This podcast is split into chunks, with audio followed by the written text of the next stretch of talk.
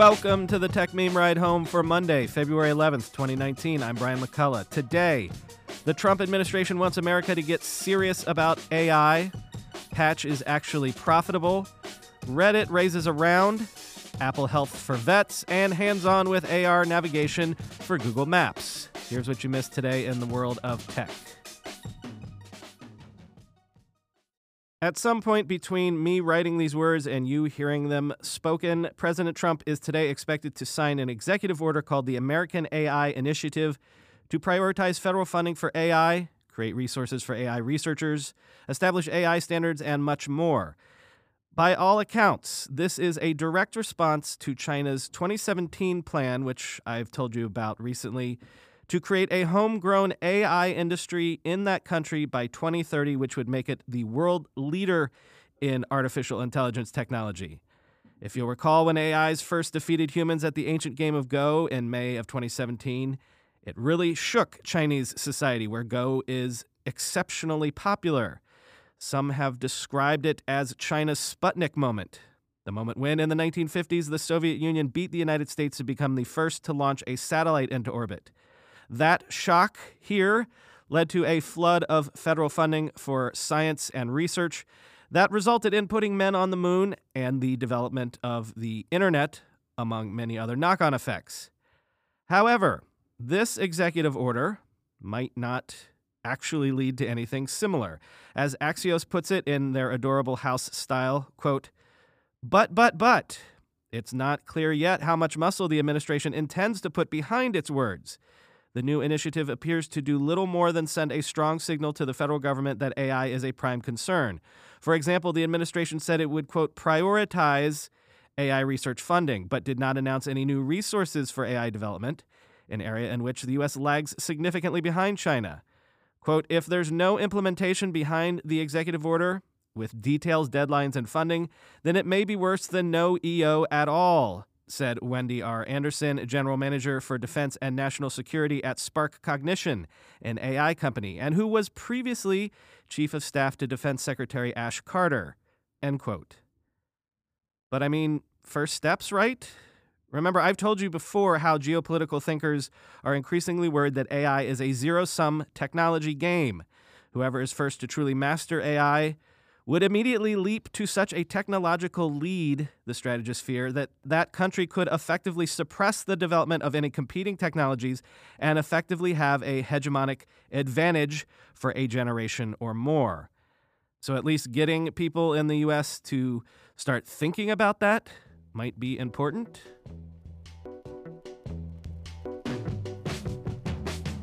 The U.S. Army has enjoyed global hegemony for several decades because of technology that the U.S. has led the way in, not the least of which was in things like microprocessors and all the other stuff that we talk about on this show when we talk about modern tech. In that regard, Drones have, however, controversially, been heavily deployed by the U.S. military for about 20 years now. So it's no surprise that the U.S. Army is also aggressively rolling out micro drones. FLIR's Black Hornet nano drones measure 6.6 inches, weigh less than 33 grams, have a range of 1.24 miles at speeds of up to 13.35 miles per hour, and are able to fly up to 25 minutes on a single charge. The idea is that the Army wants to give at least one of these Black Hornet drones to nearly every ground combat unit to allow them to provide HD photo and video surveillance in the field. The drones could be operated using operators on the ground with handheld control units, which communicate with the drones via AES 256 encryption. Quoting from ZDNet, FLIR says the first batch of drones en route to forces now is part of the Soldier Borne Sensor program, which involves investment in both unmanned aerial vehicles and ground control systems. Quote, with a camera in the air vehicle, soldiers will be able to see further and around obstacles that they previously wouldn't be able to see in near real time, the U.S. Army says, end quote. You might remember at I.O. last May that Google announced AR navigation was coming to Google Maps. In essence, you'd be able to walk down a city street, pull out your phone, point your camera to get a live video of whatever's in front of you, And Google will overlay directions, points of interest, and other information features from Google Maps. Well, David Pierce in the Wall Street Journal got to try out an early version of the new features, and he described it working this way quote the app instructed me to move my phone around and point its camera at things across the street while it tried to figure out my location after a few seconds the camera seemed to recognize some landmarks and realize where it was with remarkable precision end quote google maps still used gps to find pierce's location ultimately but then matched that with all of the street view data that it's been collecting for years quoting again a moment after the app found me a set of bold, can't miss 'em 3D arrows appeared on my phone screen, hovering in the middle of the street. The arrows pointed right, so I headed right. That's when a rectangular blue sign appeared floating above the sidewalk. 249 feet until my next turn. At the corner, the arrows again pointed right and down the street. A phone booth sized red pin marked my destination. It was as if maps had drawn my directions onto the real world, though nobody else could see them. End quote.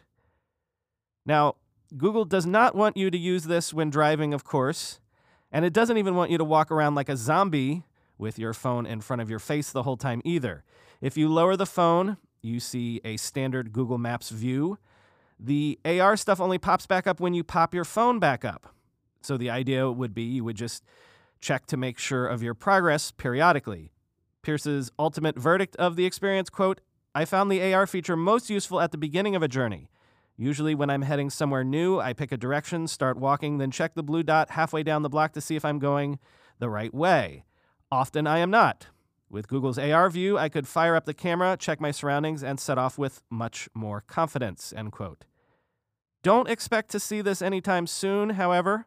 You can only use this new feature now if you're one of Google Maps' local guides, the service's most dedicated users.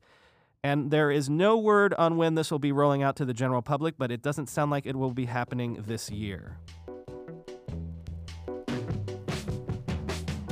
Notable raise today from what I tend to think of as the never ending startup. Reddit has announced that it has raised $300 million in a Series D round at a $3 billion valuation, with a murderer's row of investors participating, including Tencent, Sequoia, Andreessen Horowitz, and Fidelity. With the news, Reddit also announced that it has reached 330 million monthly active users, and the company says it will use this money to really build out its advertising efforts to tap into that massive user base, which, you'll note, is definitely in Twitter and Snapchat territory. Quote, when we are talking about competing for ad dollars, of course, we are talking about Facebook and Google, who take up the vast majority of ad spend, Reddit CEO Steve Huffman told CNBC in an interview this morning. He said that when it comes to competition for consumers, quote, we are competing with anybody or anywhere people spend their free time. CNBC's Steve Kovach tweeted about the news. How many companies have said they'd take digital ad money away from Facebook and Google and actually did it? Oath, Imgur, now Reddit, end quote.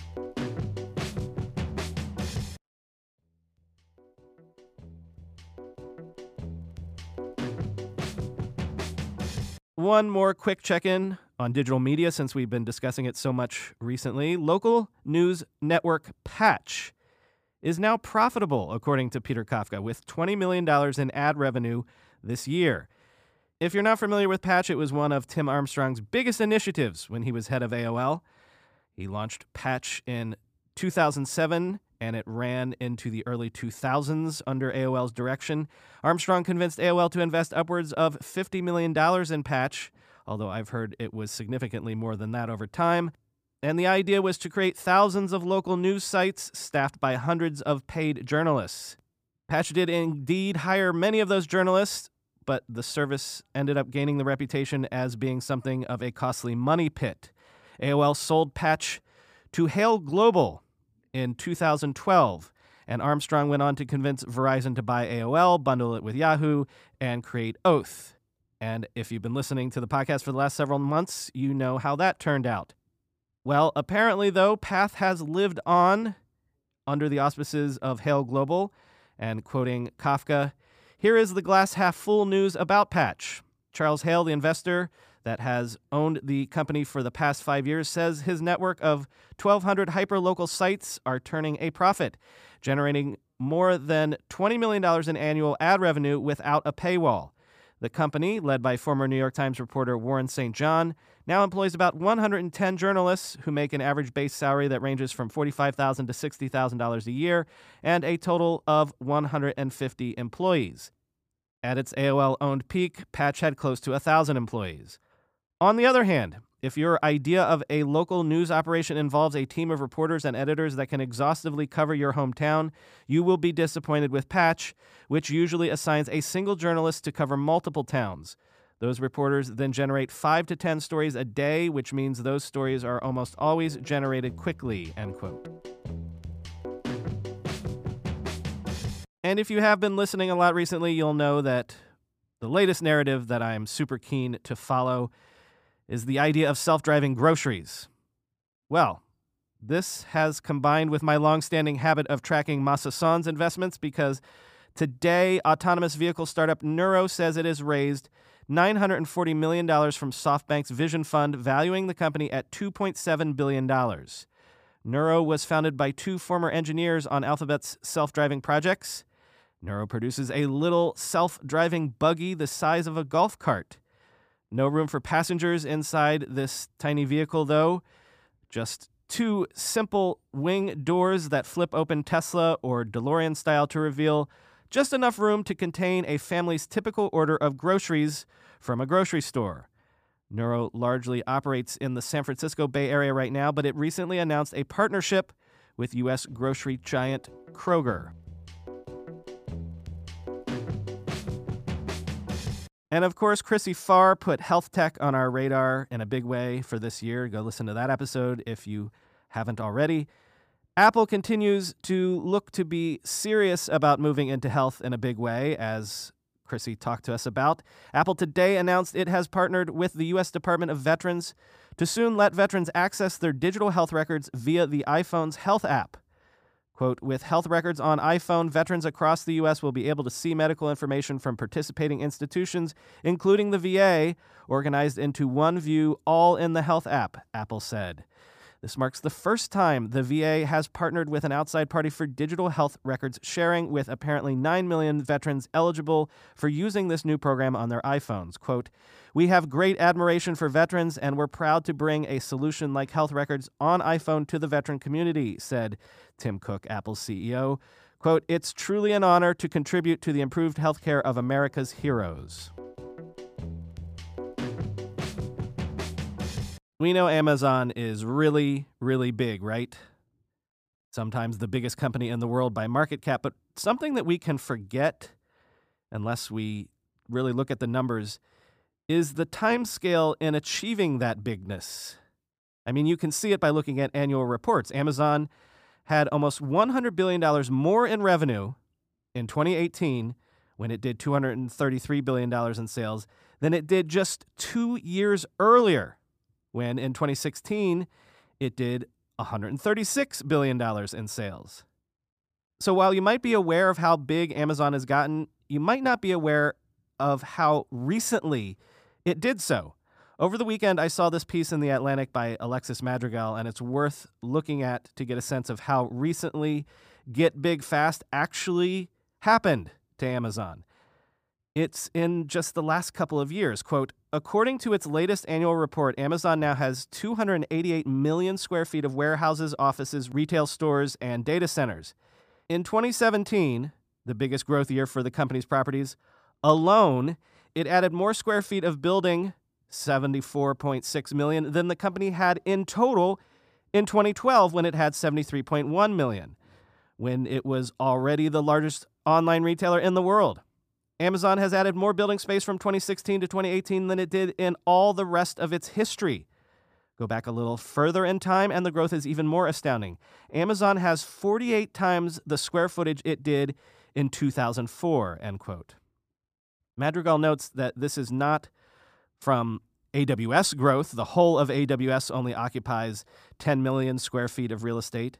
And it's not from the Whole Foods acquisition, all of Amazon's retail real estate only accounts for 20 million square feet.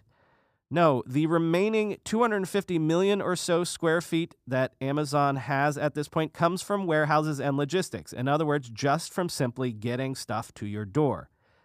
Again, though, the point here is that Amazon is operating at the law of large numbers at such a scale now that when, I don't know, you hear sales go up 20% or headcount went up X percent or square footage or whatever went up at whatever percent, at the scale Amazon is operating at, even minute changes can account for just massive, massive numbers. And even if those numbers happen over just a couple of years, it's at the scale now where it can dwarf even numbers that were unimaginable for Amazon only a few years previously.